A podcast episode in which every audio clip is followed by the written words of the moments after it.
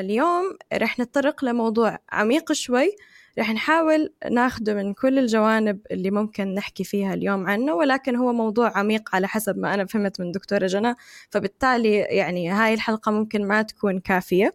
اليوم بدنا نحكي عن آه، فعليا آه، إشي كلياتنا بنتعرض له واللي هو المعاناة. ما في شخص حياته خالية من المعاناة. ما في شخص ما عنده آه، يعني جزء من المعاناة بحياته سواء هاي المعاناة هو شايفها معاناة كبيرة أو معاناة بسيطة. فكان من ضمن الأشياء اللي فكرنا فيها بالحلقة الأولى لما تطرقنا لفكرة إنه هل ممكن الشخص المرفه يكون أصعب عليه إيجاد المعنى بحياته؟ فبالتالي عكسها هل ممكن الشخص اللي بيتعرض لمعاناة يكون عليه سهل إيجاد معنى حياته؟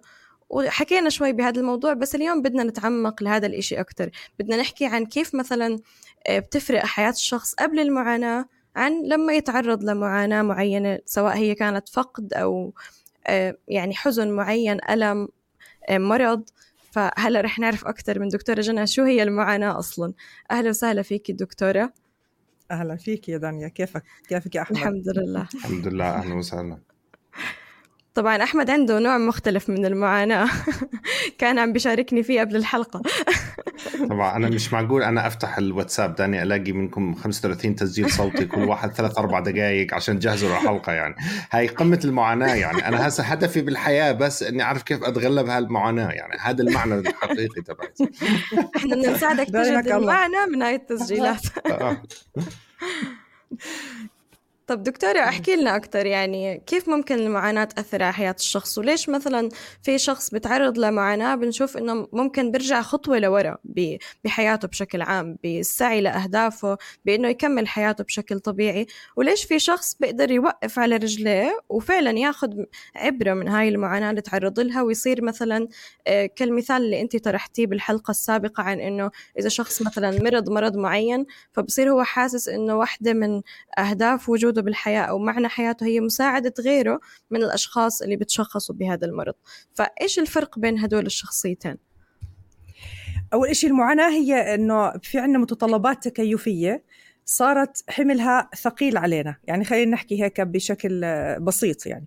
أي شيء بصير زيادة علي. يعني لو أنا مثلا شايلة شنطة صغيرة وحم... يعني وزنها خفيف بكون ماشي عادي براحتي. بس إذا الشنطة هاي صرت أحط فيها إحجار وحطوا فيها كمان إحجار أكثر بصير أصعب علي. فكل ما زاد المتطلبات التكيفية تبعتي يعني بما معناه اللي هي صعوبات علي فبتصير المعاناة تزيد.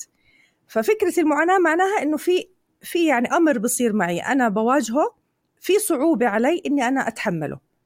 يعني أقوى مني شوي بهاي المرحلة اللي أنا بدي أحاول أتكيف فيها. فهي هي المعنى. لكن هو ليش بصير هاي المعاناه ليش بصير في فرق بين الناس؟ لأنه آه، إحنا بدنا نربط بمرحله بسلسلة المع... آه، المعنى حلقات المعنى إنه كيف وجود المعنى بيساعدنا إن إحنا نشوف معاناتنا أو نتعامل معها بشكل مختلف. ف أول إشي بدي أحكي لكم إياه إنه في عنا أربع أبعاد أساسية للمعنى. حكى عنهم العالم فرانكل يعني بالنظرية الوجودية كانت موجودة هدول الأبعاد الأربعة. الأبعاد الأربعة أنا رح أربطهم بشكل أبسط فيه على المستمعين كيف يفهموا موضوع المعنى وكيف يربطوه بالمعاناة. الأبعاد الأربعة اللي حكى عنهم هم التدين الرضا عن الحياة الثقة بالنفس والتفاؤل. معنى وجود هدول الأبعاد لو بدنا نربطهم بالحياة أنا كيف يعني بحاول إني أبسطهم شوي. لما نحكي التدين معناها بالنسبة لي أنا بشوفه صندوق الحكمة. الأدوات اللي بتعطيني قوة. أنا هيك بترجمها يعني. التدين شو معناه شو بيعطيني التدين؟ عشان بمفهوم المعنى. إنه هو رح يكون صندوق الحكمة تبعي. ورح يكون في أدوات أنا بطولها وبستخدمها بالوقت المناسب اللي أنا بحتاجها فيه. آه، البعد الثاني اللي هو الرضا. الرضا عن الحياة معناه إن أنا أشوف الحياة زي ما هي وأتقبلها وصير عندي نوع من القبول. لوجود مثلا آه، معاناة معينة بمر فيها أو لحظات معينة آه، أنا ممكن أكون في صعوبات عندي فيها إلى آخره فبصير في عندي نوع من القبول. فالرضا بيعمل لي قبول. وكل هاي المفاهيم اللي بنحكي عنها طبعا إحنا بنحتاجها بحياتنا. يعني كل ما واحد يسمع أي جزء من هدول الأبعاد رح يطبقهم بحياته ويشوف كم هو بيحتاجهم. موضوع الثقة بالذات اكتشفوا أصلا العلماء أنه دائما الإنسان لما بيتعرض لأي آه، معاناة أو توتر أو ضيق بحياته من من أكثر الأمور اللي بتضرب عنده ويصير فيها خلل هي ثقته بذاته أو نظرته لذاته. بمعنى آخر لو نظرته لذاته تأثرت بالمعاناة هذا هو اللي راح يصير يسوي له الخطورة ويسوي له آثار سلبية على حياته أكثر ويكون في تحديات أكبر بتجاوز هاي المعاناة. فإذا لما نحكي إنه البعد الثالث هو الثقة بالذات فهو المحرك الثقة بالذات المحرك والدفع القوة اللي بدها تعطينا آه، مجال إن إحنا نكمل بالحياة ونواجه المعاناة تبعتنا. البعد الرابع اللي هو التفاؤل. شو يعني التفاؤل؟ يعني نظرتي للمستقبل. فلو أنا ما كان عندي واحد من هدول الأبعاد معناه المعنى تبعي مش مكتمل. أو أنا ما تأثرت بهذا المعنى.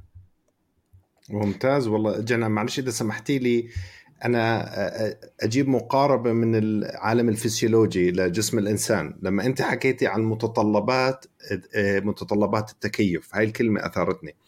إحنا في في عالم الرياضة دائما بنحكي كمثال إنه التكيفات اللي بتصير بجسمك دائما بتكون نتيجة للضغوطات اللي بتحطها على جسمك. فمثلا الحداد مثلا بيحتاج إنه ضله يطرق مثلا بالمطرقة هاي لساعات طويلة. يمكن الحدادين بطلوا يعملوا هيك بس الفكرة. أو اللي عامل بناء بيحتاج يشيل شوال سمنت وزنه 50 كيلو. فبصير في ضغوطات على جسمه. هاي الضغوطات بيكون نتيجتها تكيفات فسيولوجية. هاي التكيفات الفسيولوجيه هدفها إنك تسمح لك تتحمل هاي الضغوطات في المستقبل. فعشان هيك إحنا بنروح الجيم نرفع الأثقال فزي كانك بتعطي إشارة لجسمك أنا من هون وطالع هذا هو الوضع الجديد أنا بقدر أحمل مثلا 20 كيلو فعضلتك بتكبر عشان تقدر تتحمل 20 كيلو ولما تصير. خلص هاي ال 20 كيلو بالنسبة لك سهلة بتحتاج تزيد الوزن تصير 25 كيلو مثلا عشان ترجع تكبر عضلتك بس دائما في شرط بالرياضة وبكل التكيفات اللي الإنسان بيعملها إنه يكون هذا الضغط اللي بتحطه على نفسك على جسمك ما يكون كثير قليل وإلا ما راح يصير في تكيف. إذا كان بالنسبة لك سهل. وما يكون كثير صعب. إذا كان كثير صعب راح يكسرك. وهو يعني من ناحية الرياضة راح يسبب لك إصابة مثلا. أو راح يسبب لك إنك تصير تعبان كثير مش قادر ترجع على الجيم. فعشان هيك لازم يكون في دائما تدرج. وفي كتاب اسمه Peak Performance جميل كثير بيحكي عن هذا الموضوع. موضوع النمو. النمو في كل شيء بالرياضة من ناحية نفسية من كل النواحي. بقول لك ال stress هذا اللي أنت لازم تحطه لازم يكون barely manageable هو هيك بسميها. يعني أنت بالكاد تكون قادر على فعله بالكاد. فأنا خطر لي أنت قاعد تحكي إنه نعم المعاناة هي من المتطلبات التكيفية اللي بتساعدنا ننمو. ولكن إذا كانت هاي المعاناة شديدة فعليا ممكن تكسرك. إذا أخذنا هل هذا صحيح؟ آه، الحد الطبيعي عشان تعرف إنه بتكسرك أو لا هو إدراكك كيف أنت بتواجه هاي المعاناة. يعني إحنا صعب إنه يكون في عندنا حرية باختيار معاناتنا. إحنا ما بنختار معاناتنا. كثير من المعاناة وأغلبها إنه هي إحنا ما بنسيطر عليها. لكن إحنا عندنا كامل الحرية بان نختار كيف نواجهها. فما في معاناة رح تجينا تكون أكبر منا. إذا كانت عن جد أكبر فإحنا رح نموت. أنا برأيي إحنا رح رح نكون مش موجودين. لأن هي أكبر من حجمنا فرح نموت اوريدي لحالها. بدون مش إحنا ننتحر لا رح يكون هي أكثر من طاقتنا. لكن أنا بقتنع تماما إنه آه، مفهوم لا يكلف الله نفسا إلا وسعها. الشخص الموجود بهاي اللحظة بهاي المعاناة فبده يعرف إنه هاي قيمة تحمله اللي ربنا عارفها عنه. م. واللي ربنا بيعرفه عنا أكثر من اللي إحنا بنعرفه عن نفسنا. أنا بمنظور الشخصي أنا بشوف دائما الإنسان بأي مكان موجود هو بده يعرف إذا كان ابتلاءه كبير أو معاناته كبيرة هي كلها مسميات. عشان هيك أنا بحكي بدخل العلم بالدين لأنه فعليا هي كلها مفاهيم إلها نفس بالآخر بتصب بنفس المكان. آه الإنسان لما يدرك إنه هو هذا المكان اللي هو فيه ومعاناته كل ما كان حجمها أكبر فهو عند ربنا كبير أكثر. زي كأنك بتحكي جنى الإنسان لازم يحكي لنفسه أنت أقوى مما تظن. جس ولكن ثق بنفسك إنك أنت راح تقدر تتحمل هذه المعاناة. ومن هنا يبدأ النمو صح؟ بالضبط 100% نعم. الفكرة هاي لحالها راح تعطيك القوة إنك تكمل. نعم. أنا خطر لي إنه يمكن كمان يعني لما نفكر بالمعاناة لازم نحط آه، موضوع الزمن ضمن الإطار. يعني يمكن آه، وقت حصول المعاناة أو ببداية الحدث أنا أكون متأثر جدا فبالتالي أصلا أنا لسه مش فاهم الحكمة ومش مش حاسس إني رح أقدر أتخطى.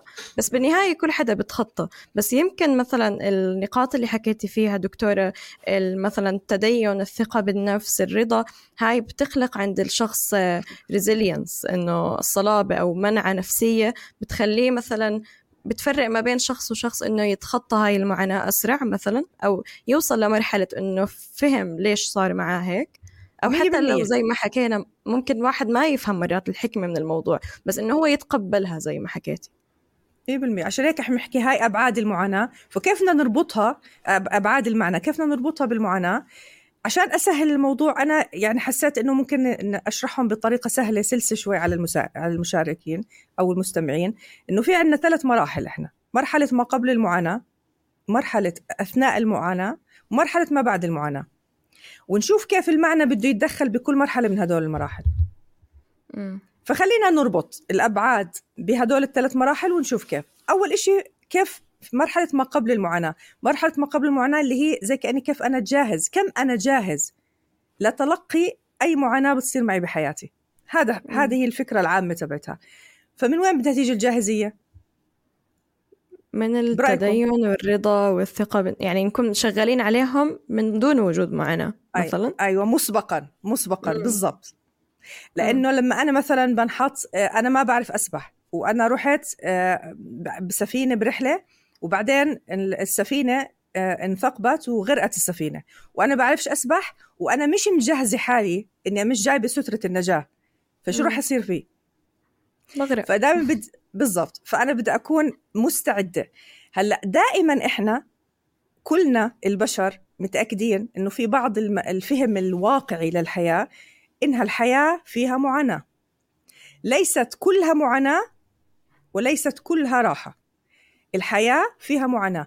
وهذا مبدأ من مبادئ ال self compassion اللي هو مفهوم مهم جدا بعلم النفس. بيحكي إنه الحياة البشرية آه، يعني فيها معاناة. وإنه هذا هاي المعاناة بيشتركوا فيها كل البشر. هاي خاصية من خصائص الإنسانية. إذا أنا لما بكون عارفة هذا الشيء كيف بدي أعرفه؟ بده يكون في عندي قيم مزروعة من من قبل. وبهذا الإطار أنا بس بدي أنوه على شغلة كثير مهمة ويمكن بدها حلقة كاملة. إنه الأهل لما يربوا أولادهم إحنا بالعادة الأهل من كثر ما بنحب أولادنا بصير في عنا شعور إنه ما بدنا أولادنا يعانوا. أنا ما بدي ابني يتعب ما بدي ابني يتألم ما بدي ابني يحزن. فشو بصير بناء عليه؟ إنه أنا أول إشي إذا هو بس مجرد ما حكى بابا أنا زهقان ماما أنا زهقان بصيرش يزهق. لازم فورا آه طيب يلا خلينا نطلع خلينا نعمل هيك خلينا نسوي هيك. فدائما شو مع شو بدرب أنا ابني بهاي الحالة؟ إنه أنت بصيرش تتألم. هاي هي الرسالة اللي بتوصله هل أنتم بتشوفوا إنه هذا مفهوم يعني واقعي؟ صح أكيد. انت أنت جبتي مثال آه، خصوصا على الأولاد. يعني آه، آه، عندي هلأ مشكلة حالية. أنا بنتي نقلتها من مدرسة إلى مدرسة. والمدرسة الجديدة يعني خلينا نحكي بيئتهم مختلفة عن ما اعتادت عليه. في عندهم تنمر أكثر والبنات اللي بصفها يعني مش كثير لطيفين ودائما يعني أكثر قسوة في التعامل خلينا نحكي لو بدي أوصفها بطريقة بسيطة. فأنا عمل عندي عقدة. يعني صراحة حتى يعني لسه كنت بحكي مع زوجتي امبارح قاعد بفكر نطلعها من المدرسة. يعني هي مش متعودة كانت بمدرسه آه، منضبطة جدا وعندهم كلتشر آه، لطيف ممنوع التنمر ممنوع أي شيء والتعامل الأطفال مع بعضهم. يعني الأساتذة بالمدرسة كثير بيحطوا افورت إنه يكون كل شيء مضبوط. بس بالمدرسة الجديدة الواضح الموضوع مش مضبوط. فقاعد بفكر أخليها تتحمل وتصير أقوى. ولا ادورها على مدرسة ثانية انقلها. فيعني هذا مثال ممتاز. هل أحسن لها من ناحية تربوية؟ عشان انت بتحكي عن إحنا ما زلنا بمرحله التحضير. إن أخليها تتحمل هاي المعاناة اللي بتعانيها ولا أنقلها لبيئه أفضل وخليها نعلمها هاي الطريقة المنع النفسية بطريقة أخرى؟ هو هي الفكرة كيف بدي أوصل لها هذا المفهوم؟ انه إنه الحياة موجود فيها هذا هو الواقع. يعني انت اللي بتشوفيه هو الشرائح الطبيعية بالمجتمع. في ناس بت... عندها مثلا سلوكات تنمرية هذا موجود سواء بهاي المدرسة ولا ر... لو راحت على مدرسة ثانية راح تشوف مشاكل ثانية. يعني هي كل ما كان الطفل أصغر إحنا حامينه كل ما يكبر بصير يشوف نماذج مختلفة من السلوكات وأنماط سلوكية مختلفة عن اللي هو تعود عليها. فشو بصير عنده؟ صدمة إنه أنا طب أنا مش أنا متعودة إنه كل الناس تحترمني بالمكان اللي أنا فيه. أهلي بيحبوني قرايبي كلهم بيحبوني الناس اللي حوالي كلهم بيحترموني. فأنا مش متعودة. بدنا أول رسالة نوصلها إياها آه أنا عارف ماما انت تعبانة عشان هذا الإشي هذا الاشي بيألمك. أنا أنا حاسة فيك كثير أنا لما مرقت بهذا بهاي المرحلة إني لما رحت على المدرسة وبلشت أشوف إنه الناس ممكن تعاملني بشكل مختلف لأنهم الناس مش أهلي. ففي أمور أنا ما بقدر أسيطر عليها. بدي أعلمها هدول المفاهيم. بكل مستوى بدي أطلع لعمق أكبر. بمستوى الطفل وهو صغير هو ما بيفهم كثير بس بحكي له إنه هي الحياة هيك. فيها إشي حلو وفيها مواقف ممكن تكون مزعجة. هي هيك طبيعة الحياة. الفكرة لما نحكيها هيك هي على فكرة ممكن الجملة مرات الناس بحسوا إنها هي مؤلمة. هي مؤلمة بس واقعية. الحقيقة المرة خير من الوهم الحلو. أصعب إشي إحنا بننش... بنزرعه مرات أولادنا لما نحكي لهم إنه كل الناس منيحة بشكل مباشر أو غير مباشر نحكي لهم إياه. كل الناس يعني زي بعضها. هي طبعا هي كل الناس منيحة أنا برأيي بس الناس تتصرف بشكل مش مناسب. فبس لما أنا بحكي لهم إنه كل الناس تتصرف بشكل منيح وصح وزي ما بدك وبرضيك فأنا بضحك عليه. لا هي الدنيا مش هيك. إحنا عانينا إحنا ضحكنا لو بد بدنا نضحك عليهم هيك نضحك على حالنا. إحنا فعليا هاينا كلياتنا بنواجه الحياة لما نطلع عليها وبنشوف إنه الحياة مش زي ما إحنا كنا نفكر. فالنظرة المثالية للأمور بكل موقف من مواقف حياتنا هي اللي بتتعب الأطفال لأنهم لما يطلعوا بيلاقوا الحياة مش هيك. فأول شيء بدي أحكي لهم إنه الحياة أول شيء فيها معاناة وهذا هذا شيء طبيعي. بس بدنا نتعلم كيف إحنا نسبح بهذا التيار نسبح بهذا البحر. نتعلم مهارات. فهاي أنا رأيي أفضل من إن إحنا نضلنا نغير أماكن أولادنا إلا لما يكون طبعا يعني التغيير صار حسناته مكاسبه أكثر من سيئاته خلينا نحكي أو من مخاسره. أنا فهمت عليك أنا بكرة إن شاء الله أسجلها كيك بوكسينج هو هو مش مش غلط مش مرات التيكواندو آه. والكاراتيه بتعلم ثقة بالنفس وشعور بالقوة. قد بس مش ضروري إحنا نحتاجه إنه بنضرب الآخرين. بس شعور الإنسان بالقوة هو اللي بيكون بيعطيه دفعه إنه يتعامل مع الناس. بس إحنا ما بدنا طبعا يلجأوا لموضوع الضرب والقوة بهذا الشكل يستخدموه اذا فهم الواقع. زي ما هو هاي النقطة الأولى بما قبل المعاناة. الشغلة الثانية اللي هي المعتقدات الواقعية اللي, اللي بدي أفهم فيها الحياة. في معتقدات مهمة جدا إنه إحنا نفهمها. أول إشي إنه الحياة رح تمشي زي ما هي ماشية. أنا ما رح أغير الحياة. في بعض الأم... بعض نقاط السيطرة اللي أنا ممكن أعملها بعملها. غير هيك أنا إلي حدودي.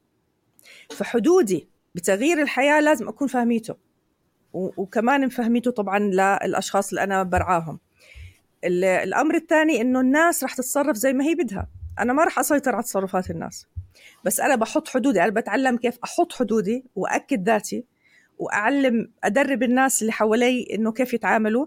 بس إذا حدا تصرف معي بشكل غير لائق فهذا مش مش دوري أنا. هو تصرف بشكل غير لائق. أنا بحط حدودي قدر الإمكان لكن برضو الناس بالآخر ما راح تتصرف زي ما أنا بدي. يعني مثلا أحكي لك إنه أنت حكيت معي بطريقة مش مناسبة. لو سمحت أحمد لما تحكي معي وطي صوتك. وضليتك مصر تعلي صوتك. بالآخر أنا إلي حدود بالسيطرة عليك. فأنا ما راح أسيطر عليك لكن أنا ممكن أحجم علاقتي معك أغير طبيعة تعاملي معك أغير المكان اللي بنكون أنا وياك فيه. هذا اللي ممكن أعمله. بس أنا ما راح أغير سلوكك أنت. هاي النقطة الثانية اللي كثير مهمة وواقعية برضه وعبين ما نكتشفها إحنا بنكون خسرنا كثير على فكرة من حياتنا. طيب. النقطة آه، تفضلي داني. خطر ببالي شغلة وانت عم تحكي عن الأطفال. طبعا كونه أنا مثقفة سكري ومش متعايشة مع السكري يعني أنا معي سكري من عشر سنين. ف آه، بس يجي عندي مراجعين اللي هم أهالي لأطفال مشخصين بالسكري خاصة ببداية التشخيص. بتعرفي قديش وقع إنه تشخيص بمرض مزمن لطفل هو إشي صعب. وخاصة إنه زي ما حكيتي يعني فعليا الأهل بيكونوا معيشين الطفل آه، باللا لاند إنه لسه ما بيكون فاهم إنه الحياة فيها مشاكل الحياة وردية بالنسبة له فبتكون صدمة جامدة كتير على الطفل نفسه وعلى الأهل. فاللي بيصير مرات إنه كنوع من إنهم هم بدهم يحموه بخبوا عليه حقيقة إنه هذا مرض مزمن رح يعيش معه.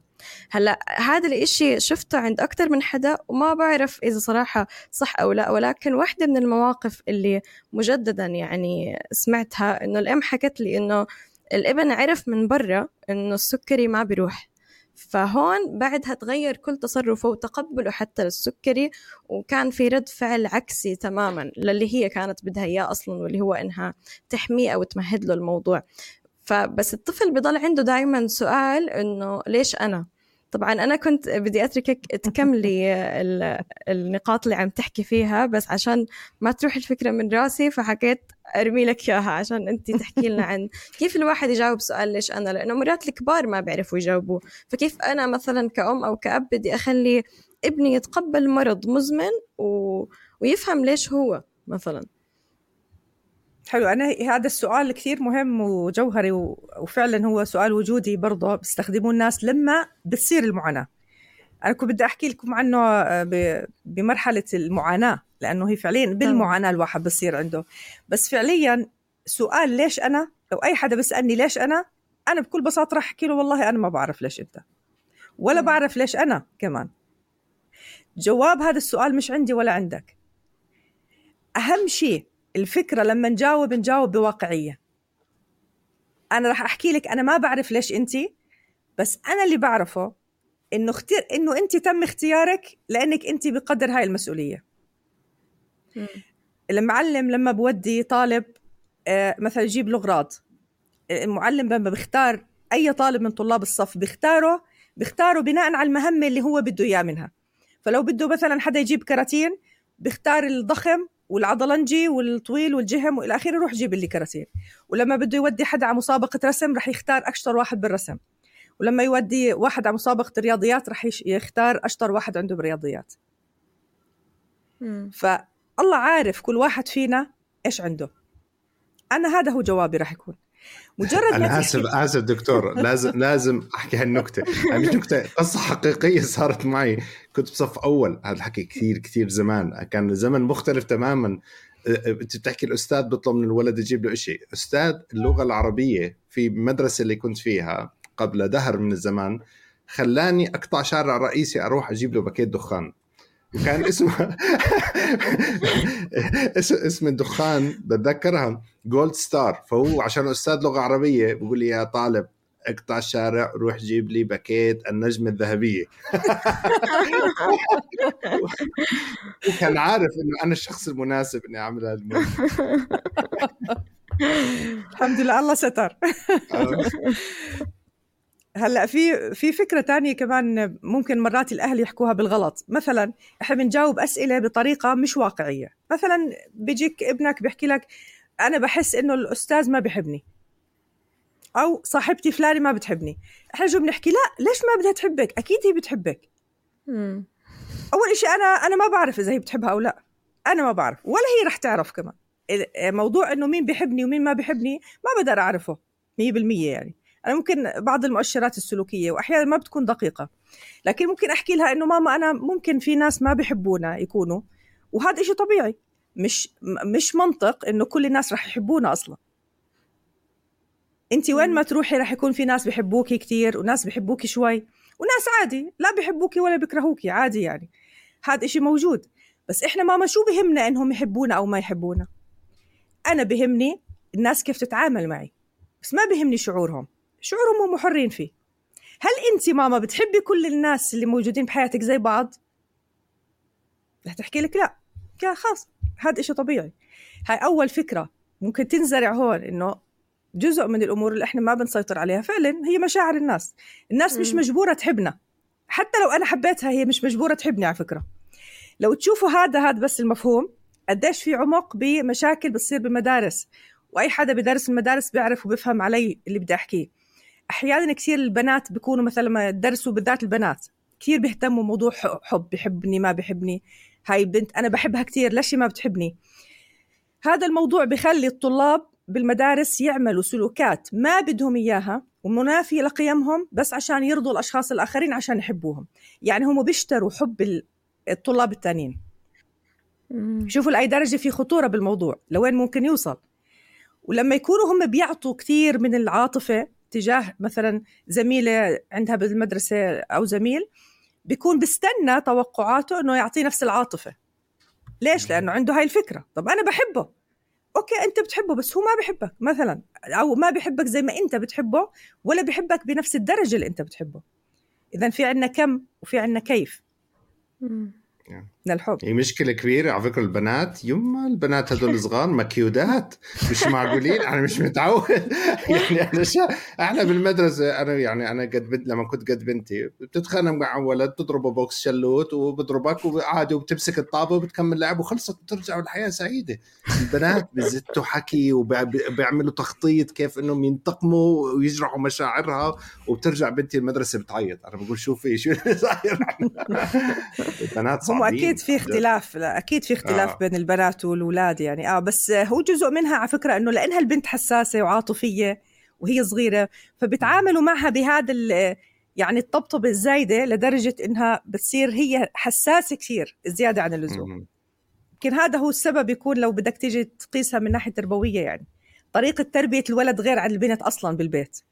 يعني الولد بيعاملوه أهله بطريقة إنه هو ولد فهو يعني قوي وخلص وعادي ومش مشكلة وشو ما يصير فيه. بس البنت بضلوا خايفين عليها زيادة فالحماية الزائدة تبعتها ما. ما بتوصل القيم اللي بدهم يوصلوها إياها انها هي ممكن تدافع عن نفسها وتكون عندها هاي القوة. فالنقطة الثالثة اللي هي مهمة جدا كمان اللي هي أنا كله هذا اللي بحكيه اللي ما قبل المعاناة.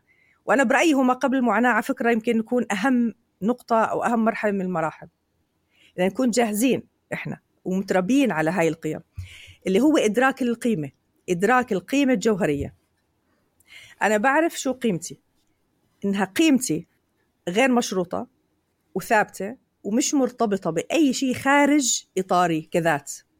يعني شو ما كان لوني شكلي تعليمي بنت مين آه، كم معي مصاري مين أبوي مين أمي إلى آخره من التفاصيل. أنا قيمتي رح تضلها موجودة. لو كل طفل انزرع فيه هذا المفهوم خلينا نحكي بالطفولة يعني طبعا هذا الطفل رح ياخذه من نمذجة من أهله وراح يبلش يتعلمه هو لحاله إنه أنت يعني لو أنت جبت علامة أو ما جبت علامة أنت قيمتك رح تضلها موجودة. ما في إشي رح يأثر على قيمتك. هاي أهم نقطة ممكن تكون موجودة عندنا حتى إنها نعرف نتعامل مع المعاناة اللي إحنا بدنا نواجهها. وكم هذا الموضوع مهم. حبل القيمة هو عبارة عن آه، هو عبارة عن حبل بيني وبين ربنا. يعني ما في ولا حدا بالدنيا ممكن يزيل هاي القيمة أو يأثر عليها. ولا حدث بصير معي رح يخفف من مقدار قيمتي. قيمتي ثابتة ومش مرتبطة بأي شيء بصير معي. هذا الموضوع رح يخلي أي معاناة بتعرض لها مهما كانت كبيرة ما نربطها ب آه، المعاناة مش مرتبطة فيي. المعاناة بمر فيها مفصولة عني تماما. فأنا رح أعرف أفصل ذاتي عن المعاناة. هي مرحلة بمر فيها. فأنا لو صار معي معاناة أنا عارفة مدركة قيمتي إنها قيمتي موجودة جواتي. قيمتي بيني وبين ربنا. وهذا الحبل اللي بيني وبين ربنا ما في حدا ممكن يقصه ولا حدا ممكن يقطعه ولا حدا ممكن يعمل أي شيء إزاء هذا الحبل. هذا الحبل موجود بيني وبين الله. وشو ما بصير من برا رح يضل هذا الحبل.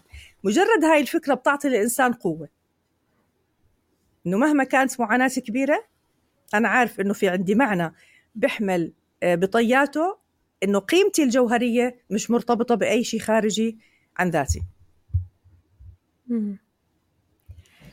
هلأ بعرف آه، دانيا هلا أنا كنت بدي أسألك إنه مثلا لو بدنا نحط القيمة بمثال واقعي عشان أنا أفهم أكتر واللي بيسمع يفهم أكتر. مثلا كيف ممكن قيمتي الجوهرية تخليني أتخطى آه، معاناة زي فقد شخص عزيز مثلا؟ يعني كيف ممكن تساعدني قيمتي؟ يعني أنا مثلا ممكن أكون بعرف قيمتي بس بالنسبة لي فقد شخص عزيز هو إشي كتير صعب. فكيف ممكن آه، القيمة تساعدني إنه أنا أتخطى هاي المرحلة؟ هي القيمة بتعطيني آه، قوة أكبر وبتفصلني عن الخبرة اللي بمر فيها. هاي هي يعني أي خبرة سواء كانت وفاة شخص أو خسارة مالية أو خسارة آه، آه، عمل إلى آخره. لما أنا بفقد إذا أنا بدي أوضع قيمتي أصلا من خلال هذا الشخص يعني مثلا أنا ما إلي قيمة إلا بزوجي. لو راح زوجي فأنا ما إليش قيمة. أنا قيمتي من خلال أبوي لأنه أبوي معطيني يعني صورة بالمجتمع آه، بصرف علي آه، بدللني إلى آخره. فلما يروح أبوي فبطل إلي قيمة. يعني عادة إحنا بنكون رابطين قيمتنا بالأشخاص الموجودين معنا. لما نفقد الشخص أو ال ال أي بعد تاني بالحياة لأنه إحنا رابطين قيمتنا فيه مش ثاب قيمتنا مش مش مستقينها من ذاتنا يعني بالتالي رح تنهار قيمتنا. فبنصير طيب. نبحث عن قيمتنا بشكل تاني.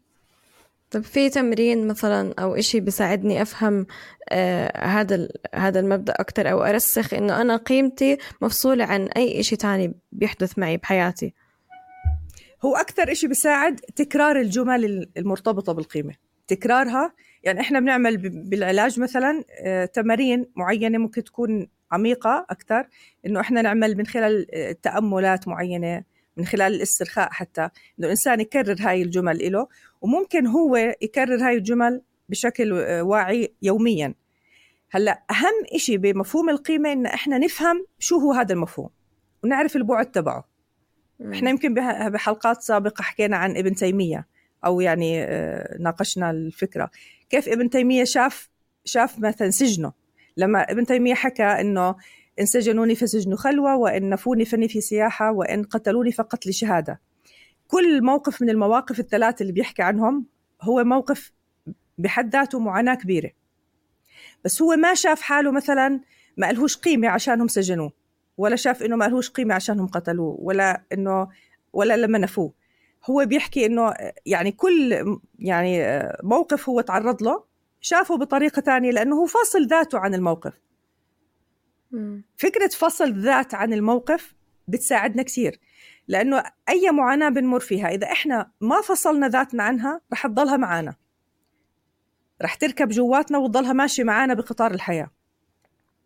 بالتالي إحنا ما رح نعرف نفصل ذاتنا عن هاي ال... فرح أصير أحكي أنا فاشلة. مثلا إذا أنا رسبت بصف من الصفوف أصير أحكي أنا فاشلة. ورح أضل طول عمري أحكي لحالي أنا فاشلة. مع هيك معناها. بينما لما أمر بالمعاناة وأعرف إنه هاي مرحلة آه، موقف خبرة بمر فيها وراح يروح. هذا الإشي بعطيني دفعة للأمام إنه راح يمر. كل مر سيمر. فهي هاي النقطة كثير مهمة. إدراك القيمة الجوهرية آه، بصراحة من الأمور اللي بتقوي الإنسان وبتخليه يعني يصير عنده أمل إنه يطلع من المعاناة اللي هو فيها. وتنساش إنه بعد من أبعاد المعنى اللي هو الثقة بالذات. والثقة بالذات كثير مرتبط بإدراكنا لقيمتنا. جميل. طيب هلا إحنا هيك خلصنا قبل المعاناة. هو ضل بس القيم اللي دائما بنحكي عنها. لما تكون القيم مزروعة فينا زي مثلا قيمة الصبر قيمة التوكل آه، قيمة مثلا قيمة إنه آه، عسى أن تكرهوا شيئا وهو خير لكم. إنه أي شيء بصير هو خير إلي. لما أنا بعرف إنه هذا أكيد في خير بصير أبحث عن الخير. بس لما أنا ما تكون عندي أصلا هاي القيمة موجودة فأنا ما راح أبحث أصلا عن الحكمة مثلا من المعاناة تبعتي.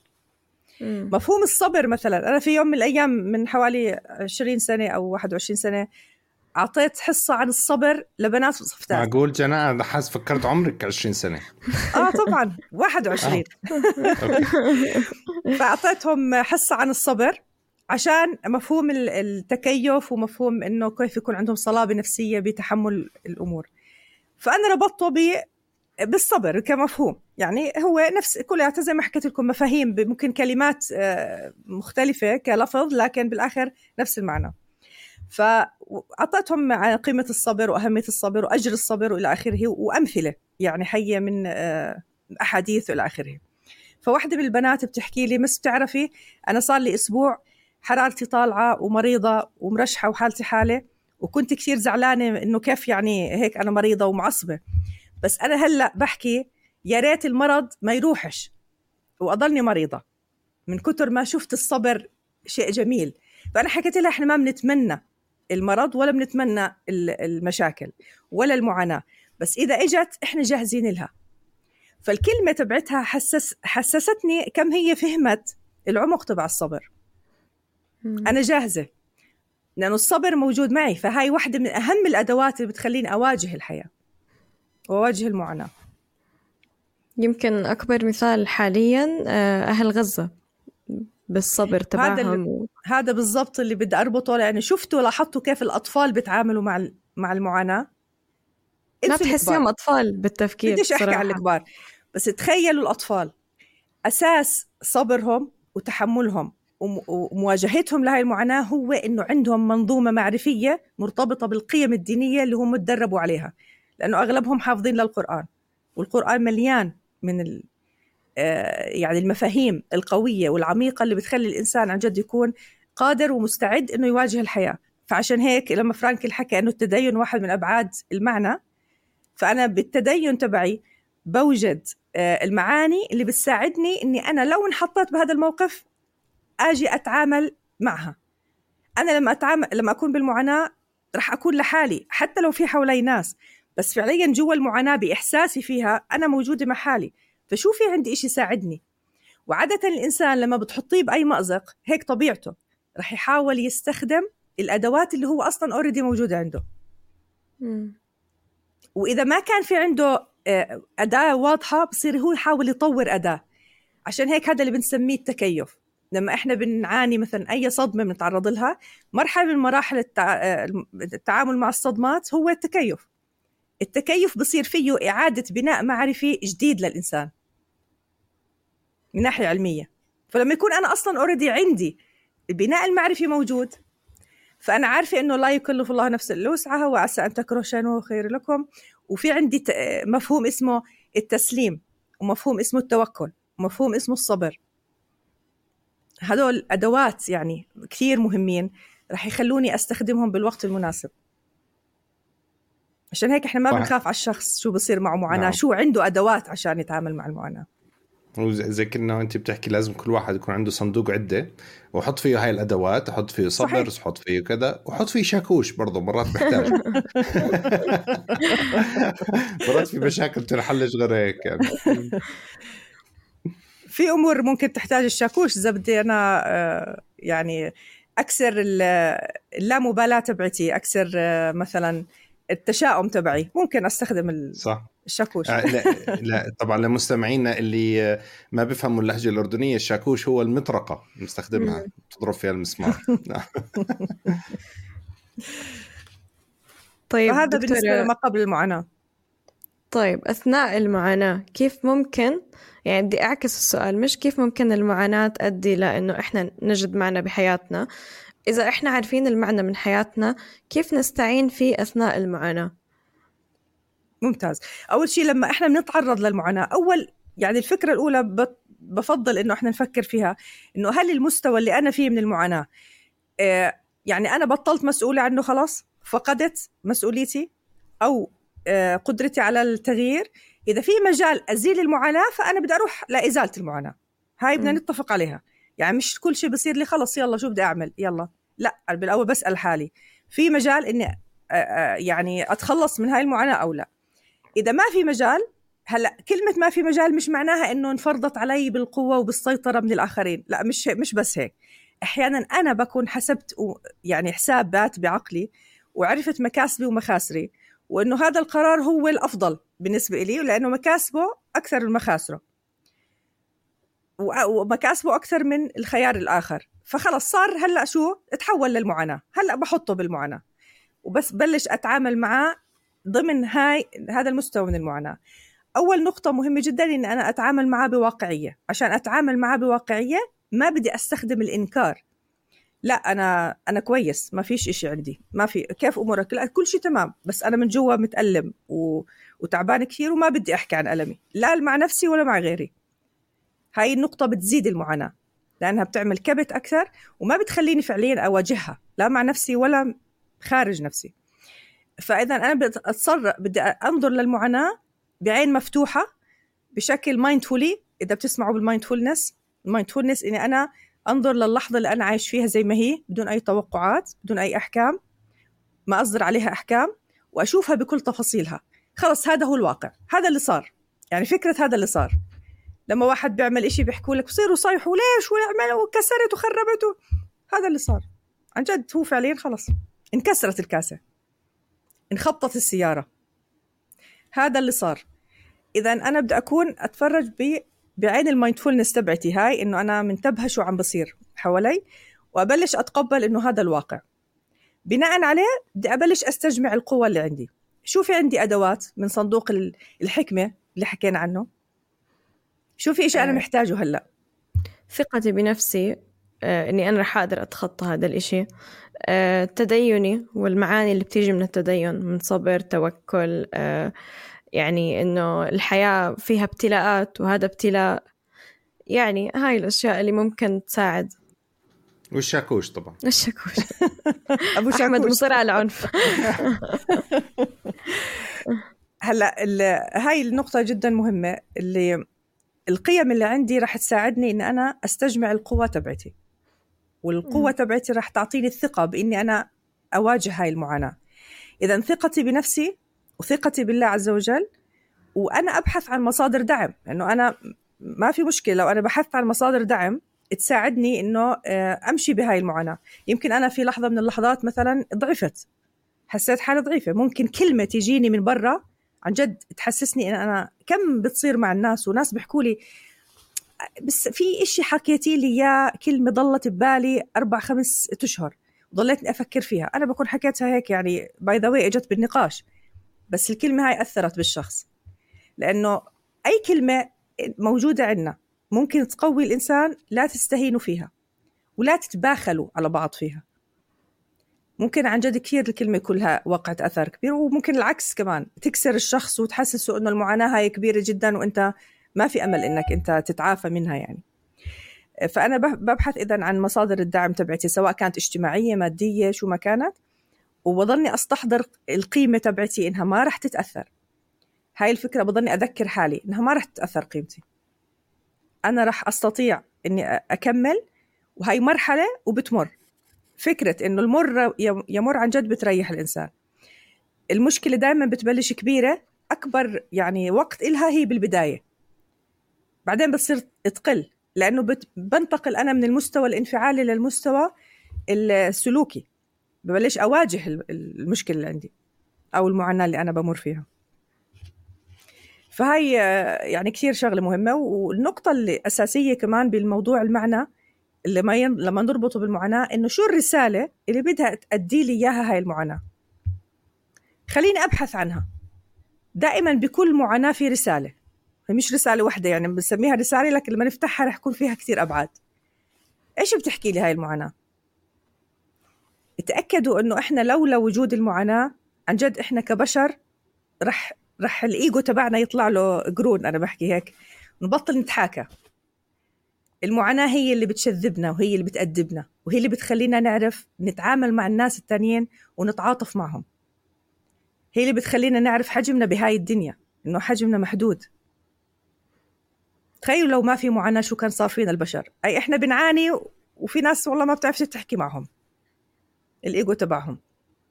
فالمعاناة عن جد كثير إلها دور كبير بأنها عن جد تأدبنا وتعلمنا عن جد مفاهيم وتفهمنا إنه كلياتنا محتاجين لربنا وكلياتنا محتاجين لبعض. وفيش حدا فينا أحسن من الثاني فبالنسبة لأثناء المعاناة طبعا إحنا بنعرف إنه في أمور بدنا نعملها من ناحية نفسية بي بي يعني بالدراسات النفسية أشارت لها اللي هي كيف نتعامل إحنا مع ذاتنا بالمعاناة. بدنا نتعامل مع ذاتنا من خلال أول شيء نفصل ذاتنا عن المعاناة اللي بمر فيها. فصل الذات كثير مهم زي ما حكينا لأنه أي مشكلة بنمر فيها ما فصلنا ذاتنا ما رح نعرف نشوفها بشكل حكيم. كل ما طلعنا بعدنا عن عن الموضوع اللي إحنا بنمر فيه رح نشوفه بكل أبعاده وتفاصيله ورح نعرف نتعامل معه.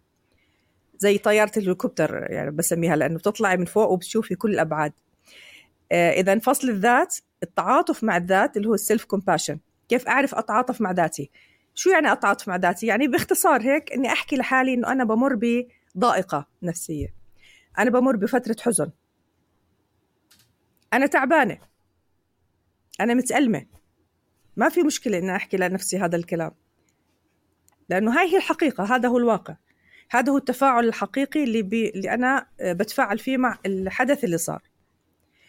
وهذا التعاطف هو اللي راح يخلي الألم يزول بعدين. وهو اللي راح يخفف الألم وليس العكس. يمكن دكتور واحد يحكي لحاله أنا تعبان ولكن هذا الشعور لن يدوم. أنا حزين ولكن لن أبقى حزين طوال الوقت صح؟ طبعا طبعا. لأنه هذا هو الواقع فعليا إنه أنا حزين لكن هذا الشيء ما راح يستمر. هي, هي كيف عرفت إنك وتمر. حزين؟ إلا لأنك كنت سعيد من قبل يعني. بالضبط آه. بالضبط بالضبط. في عندك آه الضد بالضد يعرف زي ما بيحكوا يعني. بالضبط. آه. عمر عمر بن الخطاب حكى قول حلو لما توفى بعد ما توفى الرسول صلى الله عليه وسلم طبعا تعرفوا لما توفى الرسول صلى الله عليه وسلم هو غضب كثير ورفض بالأول صار عنده حالة إنكار كبيرة يعني معروفة يعني. بس بعد بعدين لما صارت معه أحداث بالحياة ومعاناة كان يحكي إنه ما صابتني مصيبة إلا هانت علي في أربع.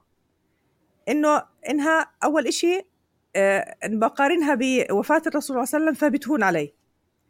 زي لما الناس بيحكوا إنه أنا بعد ما توفى أبوي توفى مثلا عمي وخالي ومش عارف مين وكذا.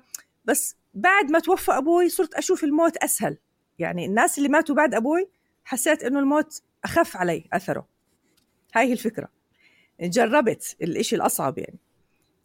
والشغلة الثانية إنه حكى إني بقارنها بأمور أصعب منها.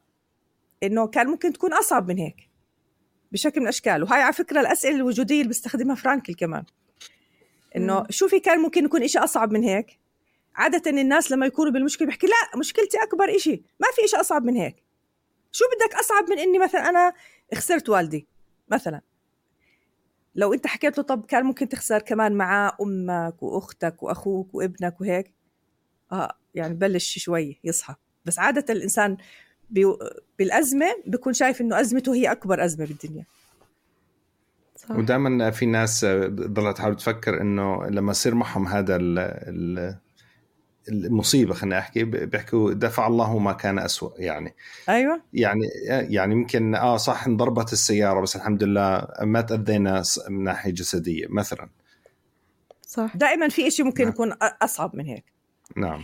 هلأ فكرة اللي حكيتيها دانيا كثير مهمه الموضوع بس إن نحكي إنه هذا ابتلاء. تخيلوا هذا لحاله لحاله تقبل. ممكن كمان يغير مفهومنا عن المعاناة. في شغلة أنا بعاني منها بال يعني بالجلسات يعني بحزن كثير على الناس اللي بيكونوا شايفين إنه اللي صار معهم هو عقاب. مم. لأنهم سيئين. يعني هاي الفكرة لحالها. من لما ننقلها من هون من هذا المستوى للمستوى تبع إنه آه، هي ابتلاء بياخذ وقت لكن لما تنتقل لفكرة الابتلاء بتزول غالبية فكرة المعاناة عندهم. آه والله هاي نقطة معلش أنا بدي أحكي فيها أكثر موضوع السببية. على فكرة هاي لاحظتها مشكلة بال بالمنهج الفكري أو ادراك تقريبا كل البشر السببية. دائما آه، بيكون عنده لما يصير في أي مصيبة كل الأشخاص تميل إلى السردية. إنه آه، صارت هاي بسبب هاي وقبلها هاي وقبلها هاي. بس الحياة مش هيك. دائما في آه، تعدد في الأسباب. لو اعطيك مثال عشان نوضح السبب نفرض يعني زوج وزوجة تخانقوا. صار بينهم مشادة كلامية ومعصبين وكذا. وراحت هي شو اسمه نامت صحيت نص الليل عطشانة من كثر ما صيحت وهي ماشية بدها تروح على المطبخ آه، بدها تشرب كاسة مي. تمام؟ فما شغلت الضوء. اتعرقلت بلعبة ابنها السيارة على الأرض ووقعت وكسرت إجرها. عندما بجيبوا هذا المثال. فبسال الناس. هلا صار عندها مصيبة إجرها انكسرت. ما هو السبب؟ تكون وحدة مثلا أنثى أخرى تحب تدافع عنها. السبب جوزها. لو لما جوزها تخانق معها ما كانت كسرت إجرها. طب بلكي السبب مثلا ابنها. ليش ابنها ترك اللعبة بال... بال... بالغرفة أو بالطريق؟ ليش ما هي علمته إنه يضب أغراضه؟ طب بيركي السبب عليها برضه. ليش ما شغلت الضوء؟ صح؟ وهي رايحة يعني. الناس لازم تلاقي سبب. خلص هيك عقلها مبرمج أنا في سبب. ما دام صار معي هذا الأذى أصبح أنا عملت إشي غلط. أصبح هذاك مخطئ. أصبح فلان مخطئ. الواقع مش هيك. الواقع إنه تتعدد الأسباب. ولا بأس في ذلك. عادي هو انت نسيتي تشغل الضوء وابنك نسي لعبته واخطا وزوجك انت تخانقتي انت وياه وما بنعرف الحق على مين بدناش ناخذ نحكي الحق عليه ولا عليكي صح؟ يمكن كان لازم تشرب مي قبل ما تروحي تنامي. صح؟ عادي. تتعدد الأسباب لا بأس في ذلك. هي بنسميها العوامل هاي علم النفس. نعم.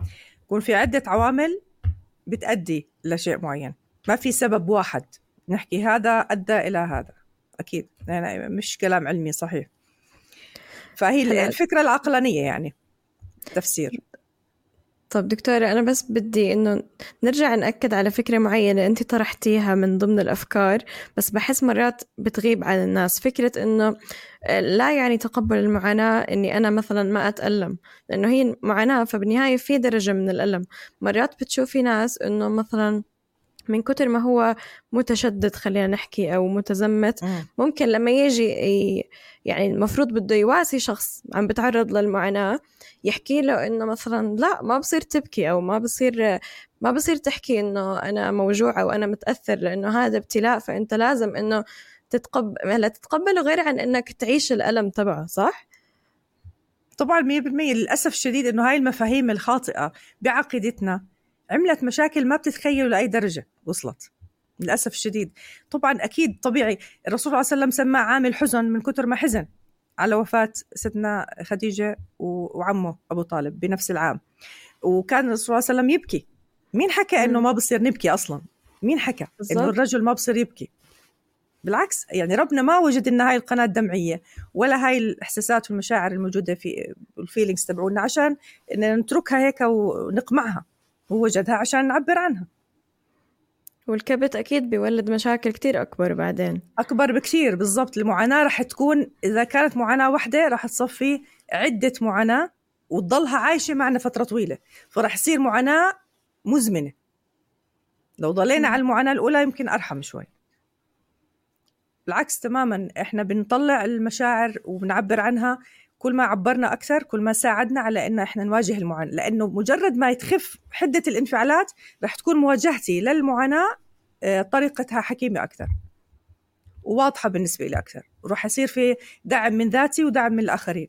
لأن أنا وضحت إنه أنا والله تعبان فيمكن أنت آه، تعاملني بطريقة يعني فيها نوع من الرأفة والرحمة. بينما لو أنت مش عارف إن أنا تعبانة أكيد راح تخليني تعبانة وتحملني أكثر. متطلبات زيادة. وأنا أصلا مش عارفة إيش المتطلب اللي أنا شايلته لحالي. معلش أنا اصلحك هون إحنا رجال لا ما ما بنبكي. ما ما بنحتاج عشان في عندنا الشاكوش بصندوق الادويه بنحل كل مشاكلنا فيه. شايفة شايفة الشاكوش عمل إشي. في في مثل إنجليزي بحكي لك if the only tool you have is a hammer every problem is a nail. يعني إذا بصندوق العده ما عندها غير هالشاكوش فبتشوف كل مشكلة إنها مسمار, آه مسمار بدك تطرقه آه صحيح. يعني. يعني لا. اللي بيستخدم الشاكوش كثير بكون شايف إنه اللي أمامه كلهم مسامير. نعم. بس ما راح نشيل الشاكوش من صندوق العدي بس إلى وقته إلى وقته. راح راح نروح نشيله بالليل وإنت مش عارف. هو طيب. دكتورة أنا متأكدة إن هاي الحلقة عميقة وإحنا صرنا قاطعين تقريبا 55 دقيقة فعشان ما نضغط الناس أكتر من هيك يعني خلينا نطرح عليهم فكرة إنه ما بعرف إذا بتوافقيني إنه مثلا ممكن نعمل آه، ورشة عمل أو دورة يكون فيها تفاعل ويكون فيها وجهات نظرهم لأنه دائما بنلاحظ في أسئلة بعد كل حلقة بنحاول إحنا نغطيها بالحلقات اللي بعدها بس أحيانا بيكون بدك تتناقشي مع الشخص أو هم حابين يتناقشوا معاكي فمن هون إحنا بنطلب من المستمعين إذا أنتم مهتمين بإشي زي هيك ابعتوا لنا أو اتركوا لنا هذا الإشي بالكومنت وخلينا يعني اليوم نختم. إذا بتحبي دكتورة تضيفي أي إشي قبل ما نختم تفضلي. آه، إذا بدكم خلص بنحكي بودكاست تاني عن ما بعد المعاناة. كيف نستفيد من المعاناة يعني؟ أكيد لازم نحكي هذا جانب كثير مهم يعني. بس آه، يعني هلأ إحنا تقريبا عم نتعدى الساعة تعبناكي معانا. يعطيكي ألف عافية يا رب. وبدي يعطيك العافية أحمد. شكرا لوجودك أنت والشاكوش. آه، بدي أطلب من الناس كمان يعملوا لنا subscribe على قناة اليوتيوب ويعملوا لنا rating على منصات البودكاست إذا عم تستمعونا بشكل سماعي. وهذا الإشي بيساعدكم تشوفوا الحلقات اللي بننزلها بعدين كمان. وشكرا كتير لاستماعكم ويعطيكم ألف عافية. يعطيكم العافية. السلام عليكم. وعليكم السلام.